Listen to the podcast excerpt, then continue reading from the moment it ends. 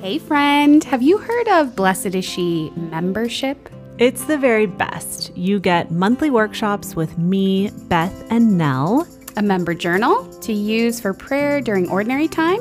You get the two Advent and Lent devotionals auto shipped right to your door.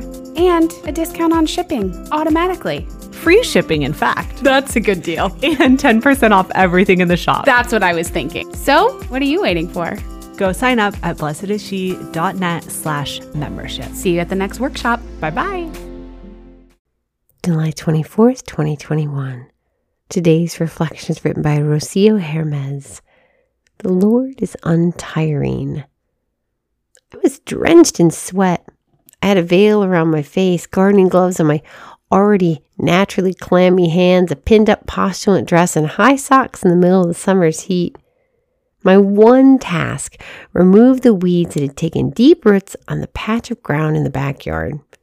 After hours of pulling, digging, sweating in silence, I was finally finished. It was so satisfying. I can fully understand the desire of the servants to simply go and pull them up.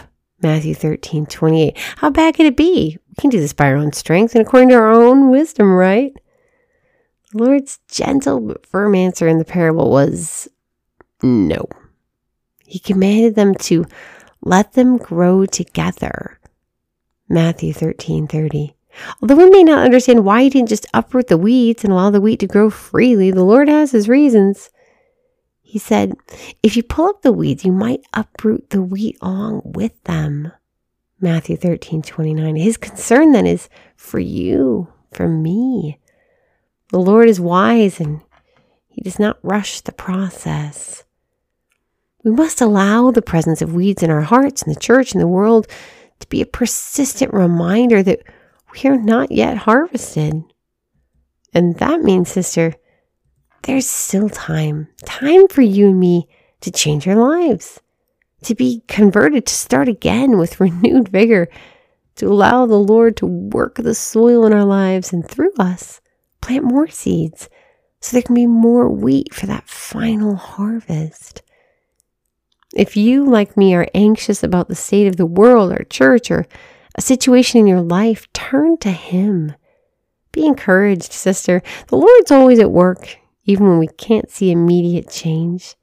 We can be confident that He will finish the work that He started. The Lord of the harvest is untiring.